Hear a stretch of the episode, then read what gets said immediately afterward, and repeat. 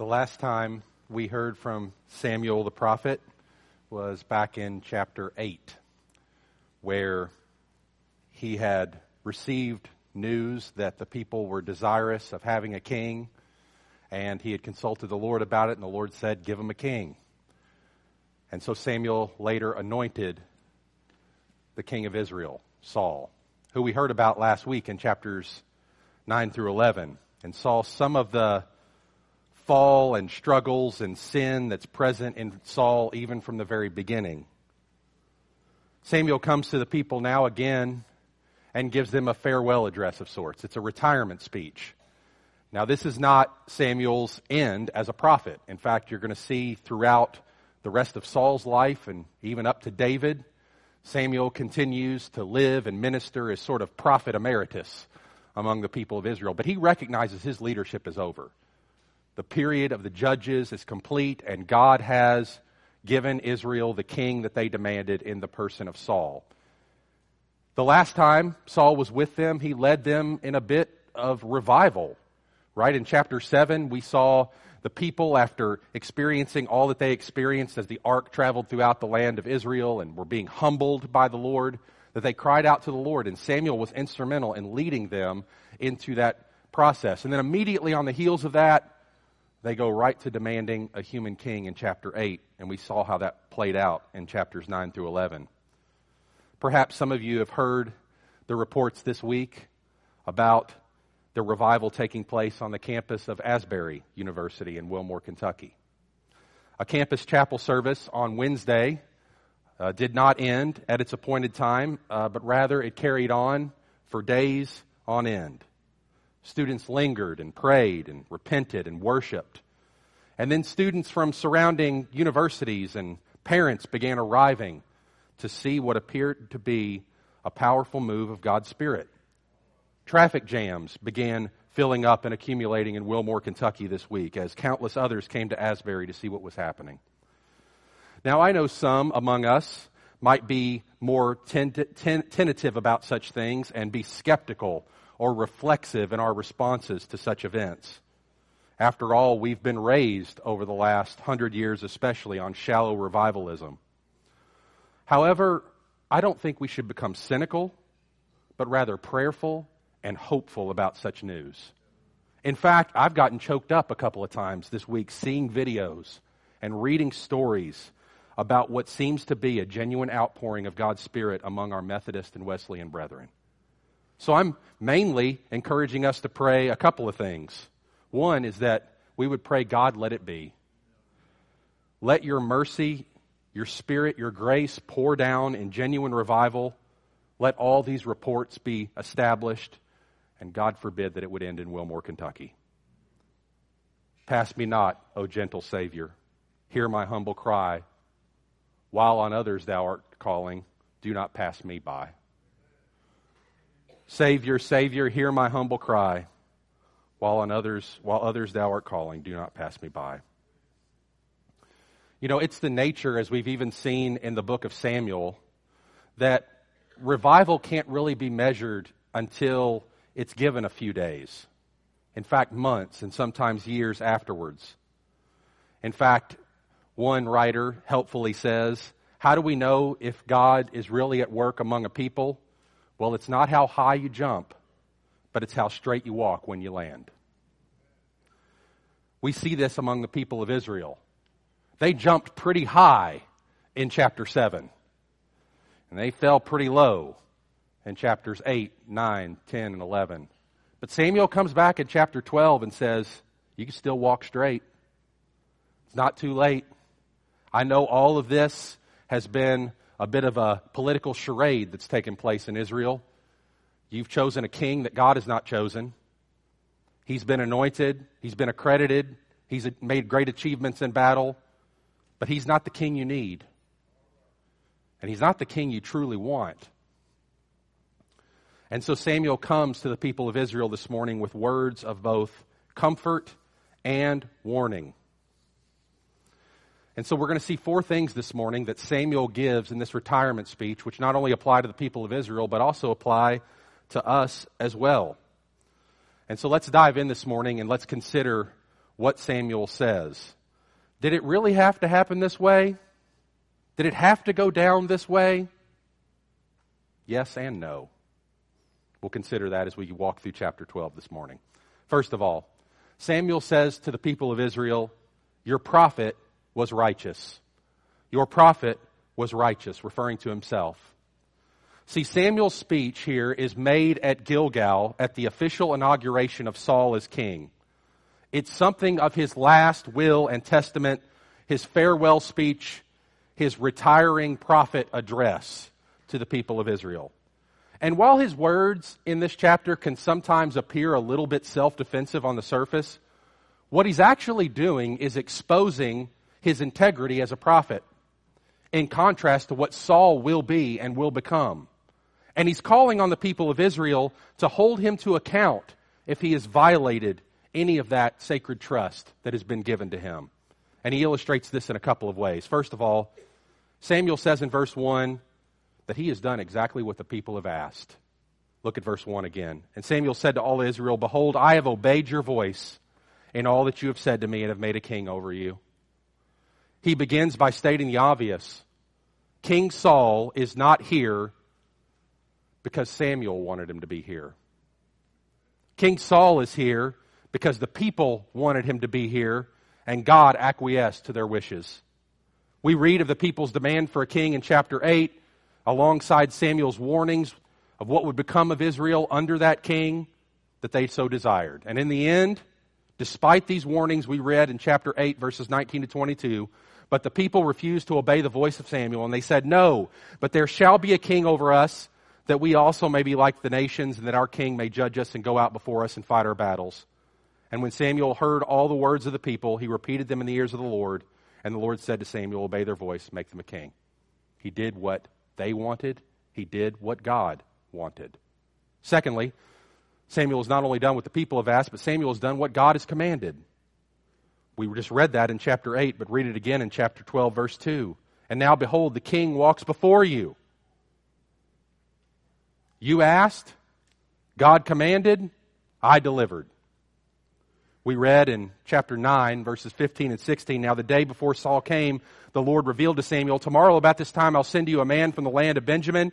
You shall appoint him to be prince over my people Israel. He shall save my people from the hands of the Philistines. And we know that's what Samuel did.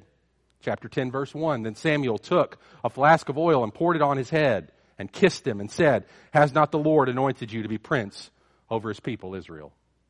Samuel did what the people asked. Samuel did what God commanded. Yet Samuel not only did what God commanded concerning the king, but also what God had commanded concerning Samuel himself. Notice again in chapter 12, verse 2, the second half, Samuel says, I am old and gray, and behold, my sons are with you. I have walked before you from my youth until this day. He's an old man now. He served Israel his entire life. The life that began in Hannah's womb over the course of a prayer in chapter 1 and chapter 2 came to fruition in chapter 3 as Samuel grew up and ministered in the house of Eli, the high priest. Remember that Samuel was raised in the priesthood and was set apart by God as a prophet to Israel.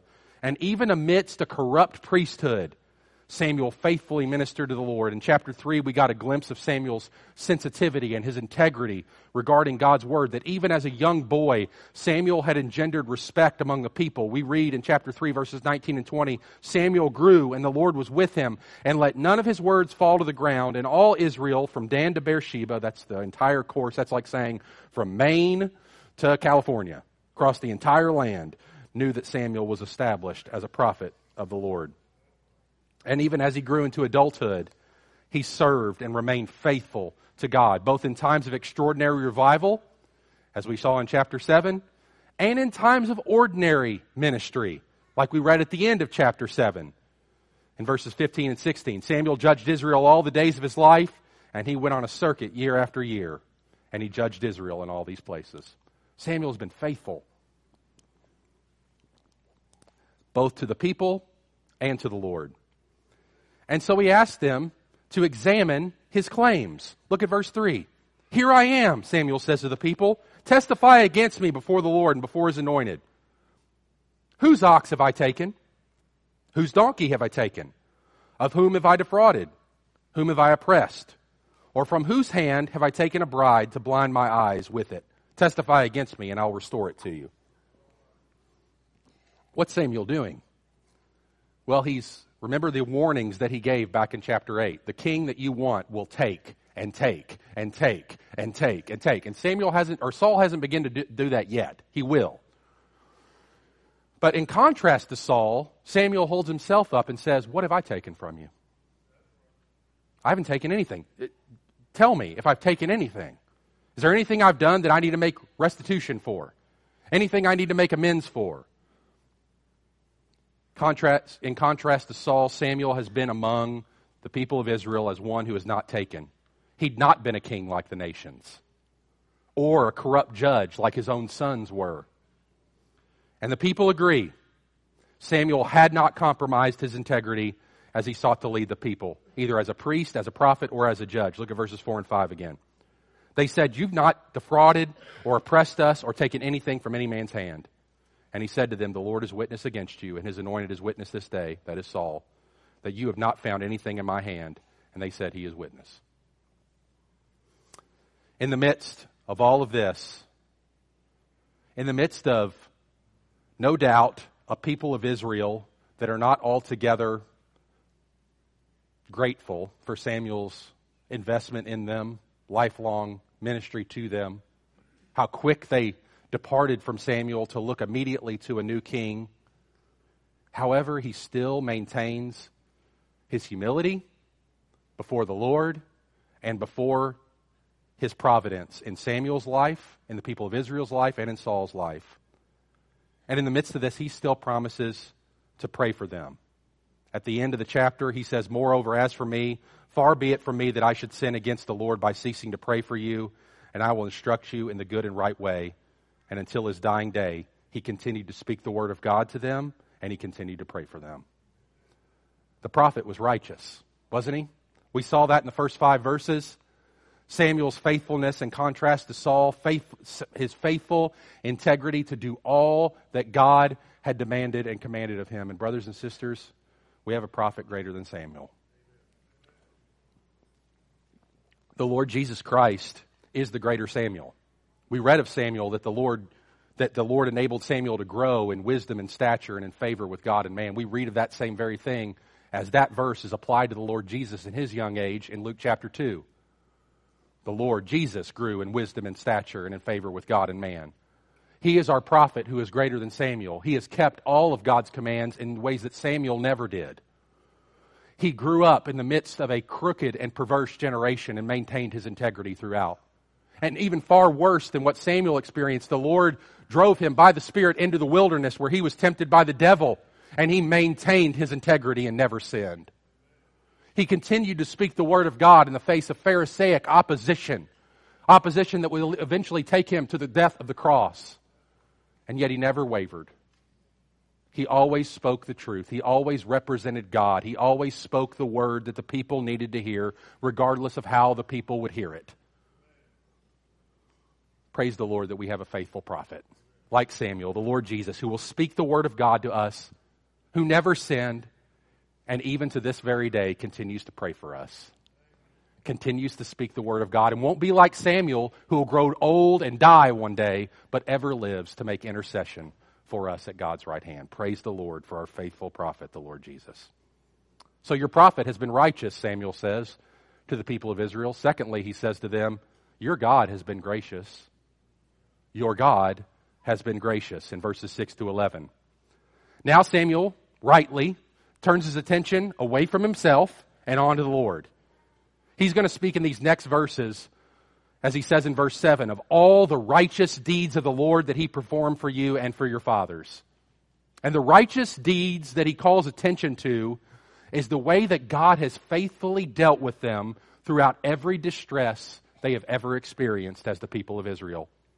So let's think about the two ways God has been gracious to them. First of all, God was gracious to Israel in their distant past. God was gracious to Israel in their distant past.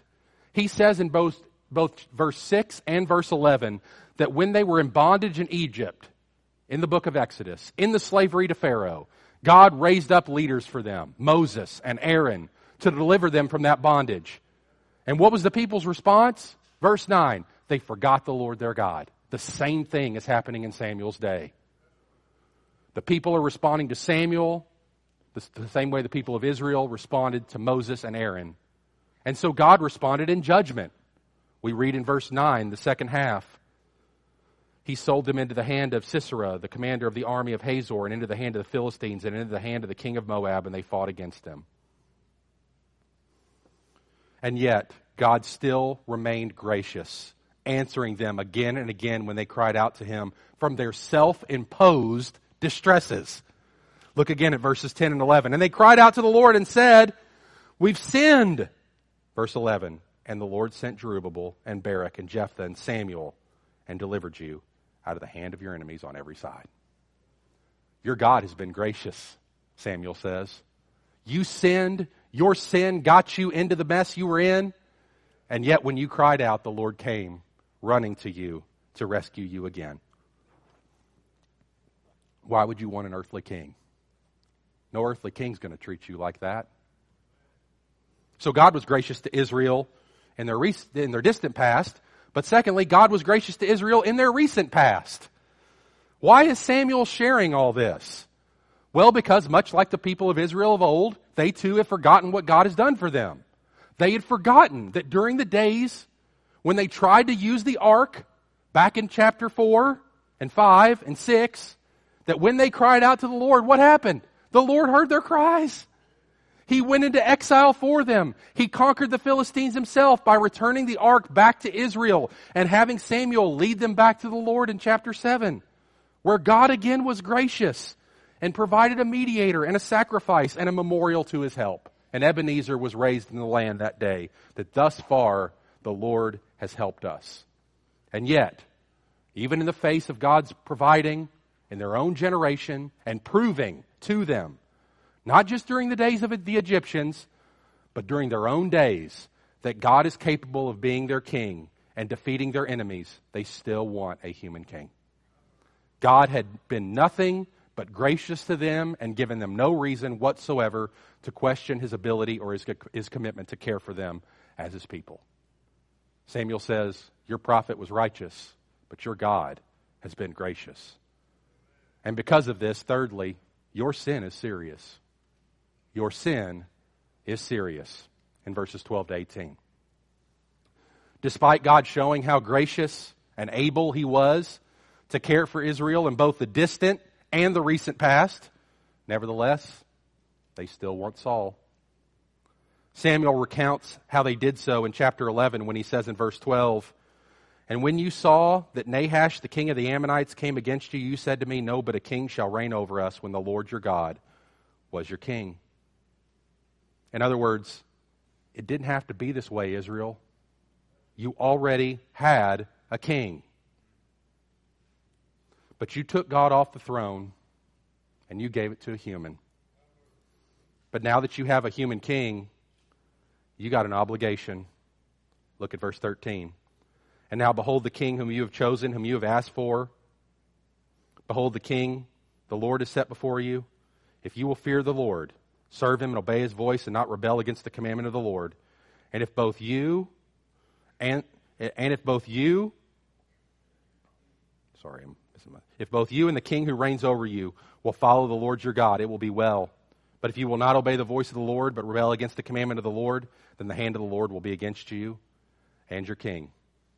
Simply put, whether this arrangement with Saul works out, Israel, is entirely up to you. It's in balls in your court, Israel. You've chosen this lot for yourself. And so we'll see how it goes. Now, two ways that the seriousness of their sin is manifested here. First of all, Israel sinned in what they did. Israel sinned in what they did.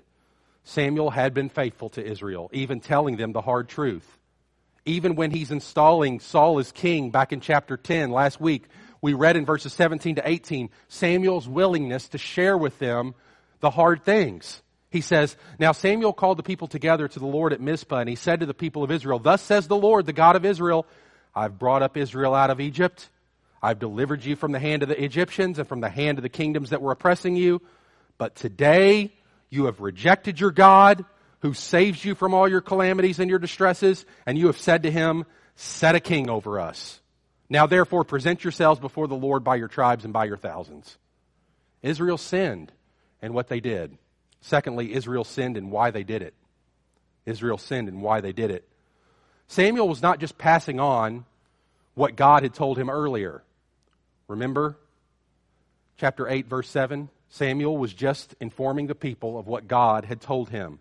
The Lord said to Samuel, Obey the voice of the people and all that they say to you, for they have not rejected you, but they have rejected me from being king over them. According to all the deeds that they have done from the day I brought them out of Egypt, even to this day, forsaking me and serving other gods, so they're also doing to you. We've seen that the ultimate reason that their sin is so serious is because it is a way of rejecting the rightful authority of God over their life. you may be asking yourself this morning, how do I measure, how do I weigh the seriousness of my own sin? Because we don't feel the seriousness of our sin most days.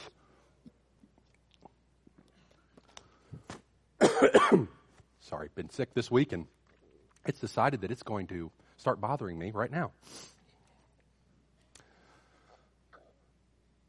The seriousness of Israel's sin was found in the fact that they had rejected God from being king over them. Dear ones, that's why our sin is so serious. The seriousness of our sin lies not in what we did, but who we did it to and why we did it. We took the great sovereign authority of the universe who created us and made us for his glory, said, No thanks, I'll live for me.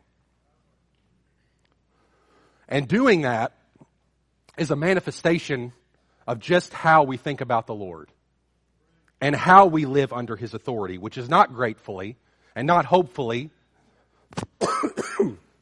but rather, sorry,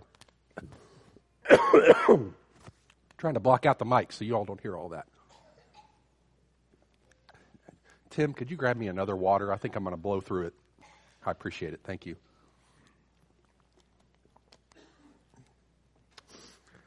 So Israel was demanding a king because of a deeper sin under the surface, which is the same sin and the th- same thing that lies under the surface in our own hearts.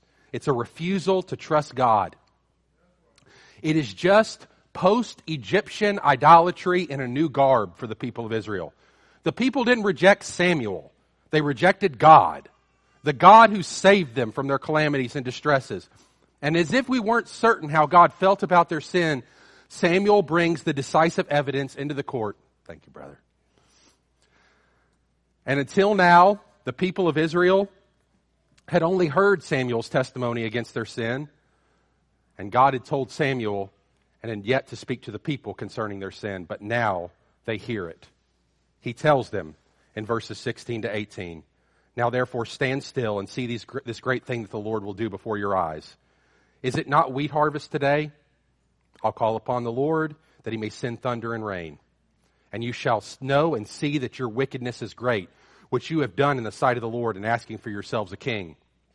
So Samuel called upon the Lord, and the Lord sent thunder and rain that day, and all the people greatly feared the Lord and Samuel.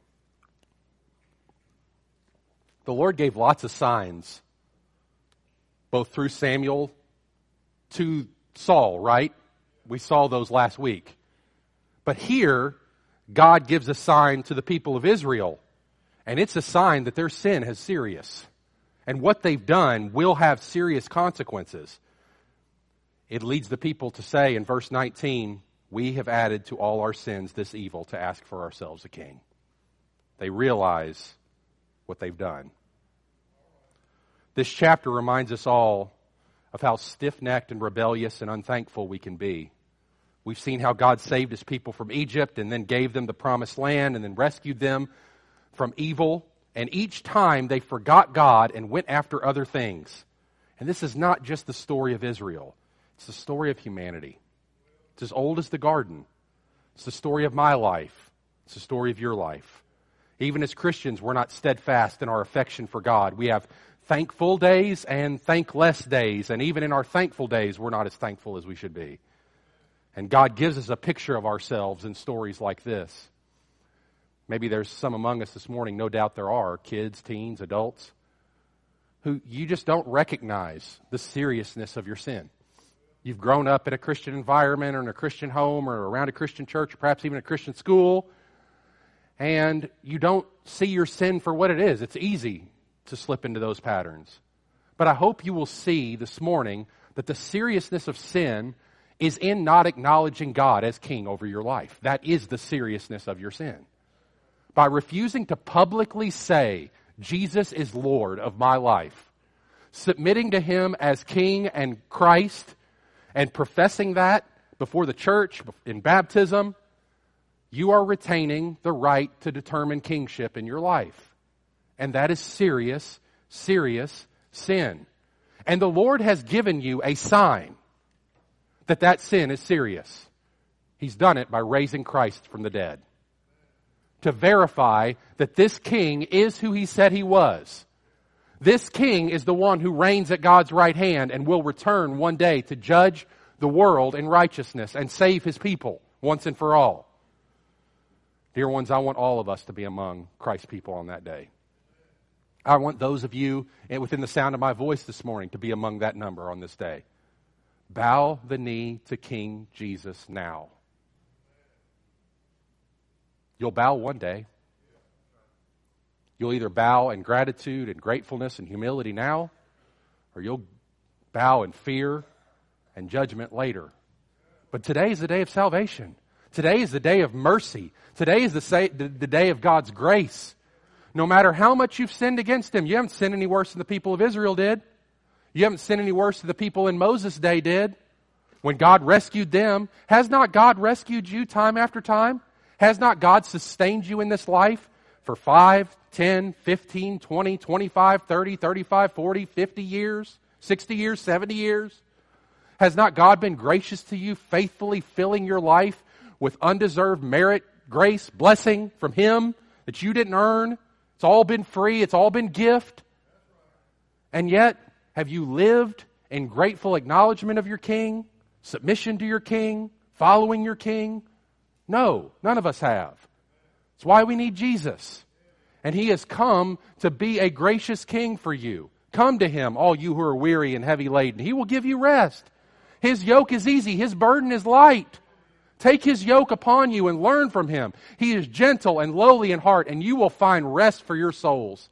He is not a king like the nations. He will not just take and take and take from you. One thing God said in the garden, I have forbidden from you. Satan comes along and says, He said you can't touch anything, right? That's the way Satan casts the kingship of Christ. Misery. He just takes from you. No joy, no happiness, no blessing, no fun. Don't believe it. You're in slavery to Satan. He's got you gripped that Jesus is a death wish for your life.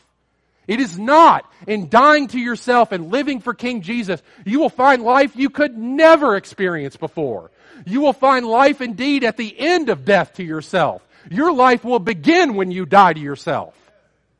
And so I call you to die to yourself so that you might live for Jesus. And in Him is life, and His life was the light of men. The thief comes only to steal and kill and destroy. Jesus said, I have come that they may have life and have life abundantly. Come to Jesus this morning. Why? Because, fourthly and finally, your future can be glorious. Your future can be glorious. Just as God, through Samuel, gives to the people of Israel in their day, a warning. Their prophet has been righteous, their God has been gracious, their sin is serious, but that's not where he ends. Your future can be glorious. In verses 19 to 25. Samuel's not just giving Israel a history lesson, and I'm not giving one to you this morning. I am pleading with you as he pled with them in verse 7. How do you plead with people concerning the past? You can't change the past, you can only change the future. Samuel knows that. So, what Samuel pleads is for Israel to act in the future like people who believe God will take care of them as God did in the past. Samuel pleads the past for the sake of the future. So what does the future hold? Believe it or not, yet to be determined. It's entirely up to their response to the Lord. It didn't have to be this way to begin with, and doesn't have to be that way in the future. So he tells them, Your future can be glorious two ways. First of all, be faithful to God. Be faithful to God. Look at verse 20 and 21. Samuel said to the people, Do not be afraid. You have done all this evil, yet do not turn aside from following the Lord, but serve the Lord with all your heart. And do not turn aside after empty things that cannot profit or deliver, for they are empty.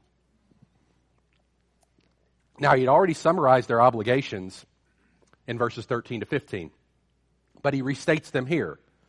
He also restates them at the end of the chapter in verses 24 and 25. Only fear the Lord and serve him rightly with all your heart, for consider what great things he has done for you. But if you still do wickedly, you shall be swept away, both you and your king. They're to be faithful to the Lord and not forsake him. In other words, stay on the path of chapter 7. Repent of your idolatry. Rely on your mediator. Rest in a sacrificial substitute. Remember God's mercies to you and follow him. Be faithful to him. But secondly, he says your future can be glorious not only by being faithful to God, but by remembering God has been faithful to you. God is working out his plan through all of this. Remember Genesis 39 or 35 and 49?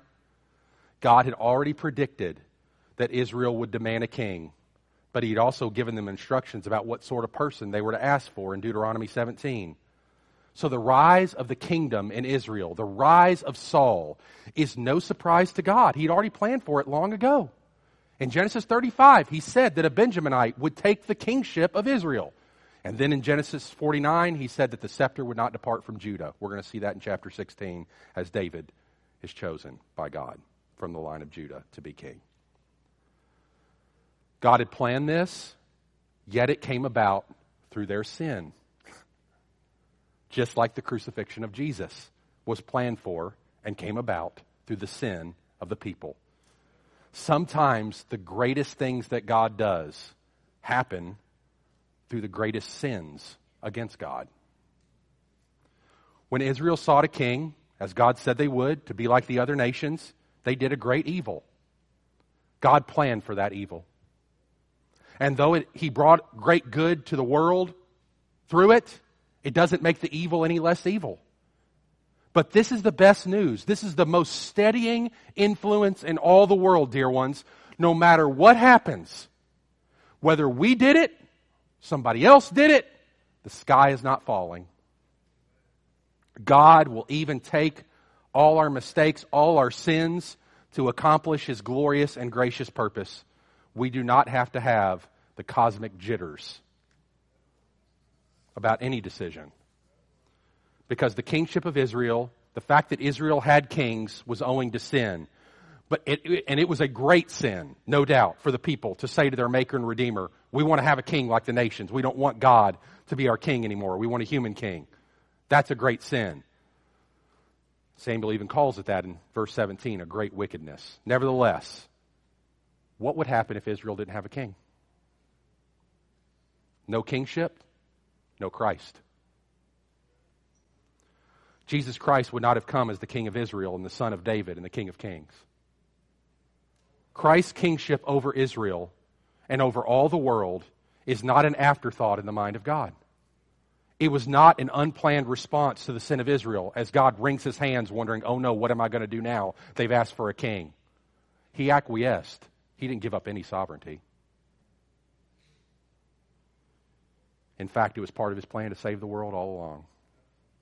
As the people cry out to the Lord in recognition of their sin, they're met with this amazingly sweet word of comfort in verse 19.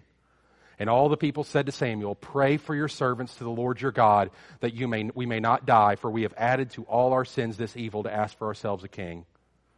And yet, what are the very next words? Look at verse 20. Samuel said to the people, Do not be afraid. You've done all this evil, yet do not turn aside from following the Lord. What? Is that a misprint? Shouldn't it say, Be very afraid, you have done all this evil?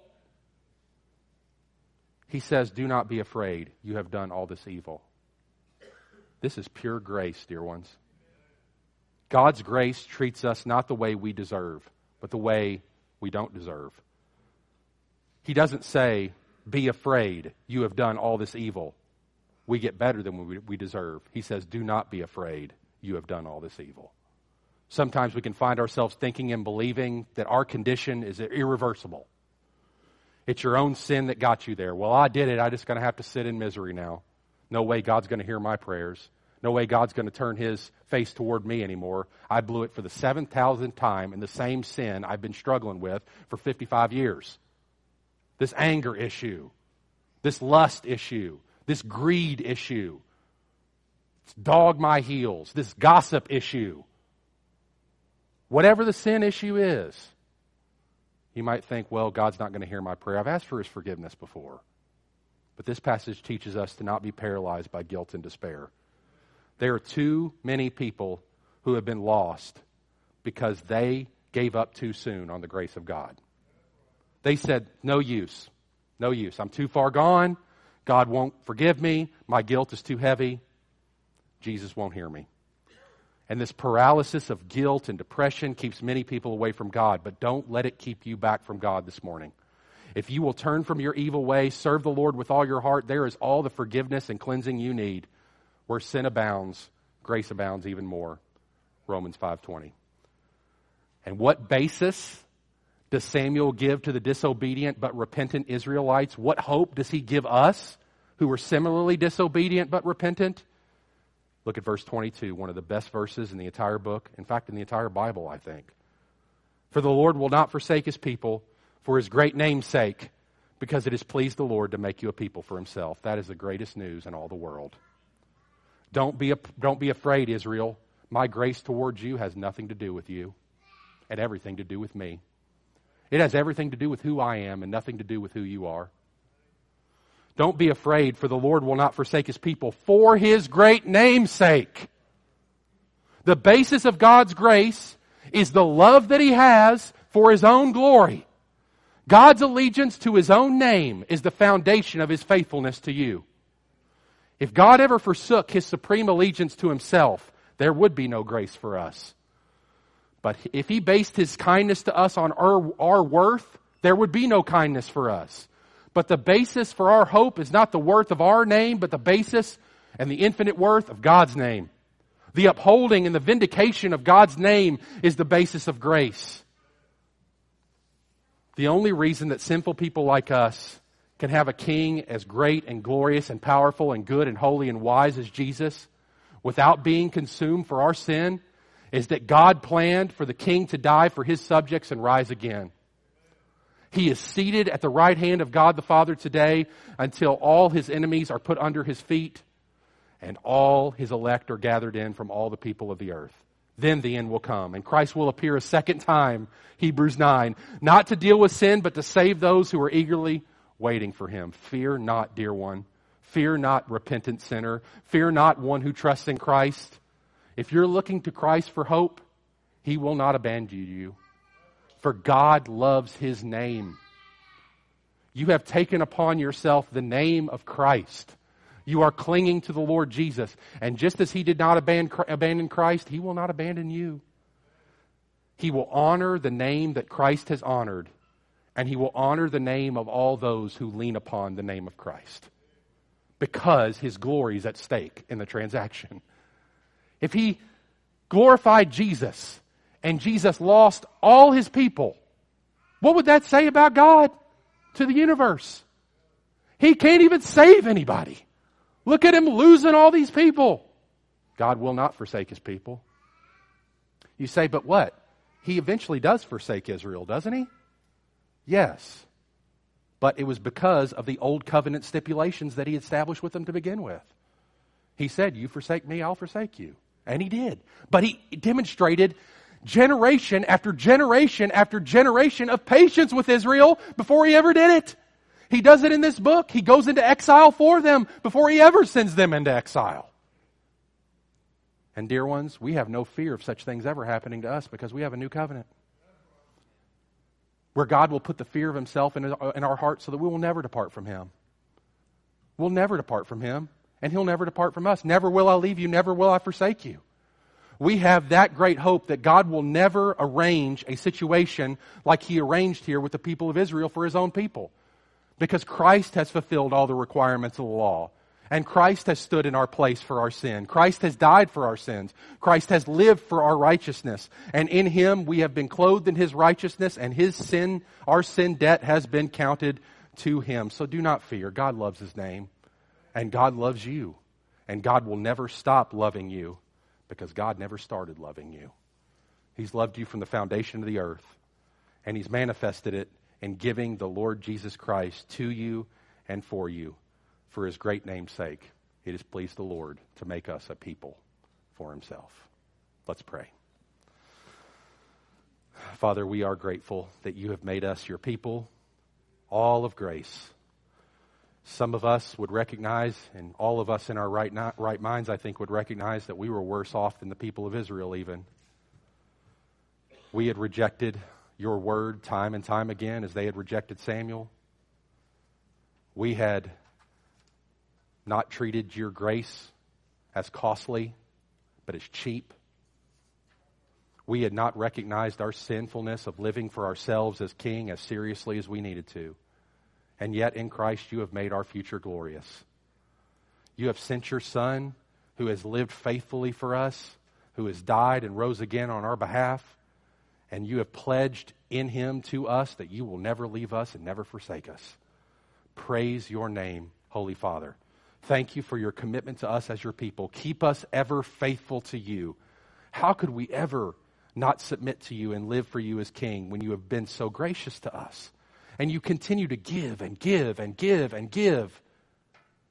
Lord, help us to recognize your grace in our lives and help that grace to lead us to joyful living under your kingship, both now and for eternity. We, all, we ask this all in the name of our risen and reigning King, the Lord Jesus Christ.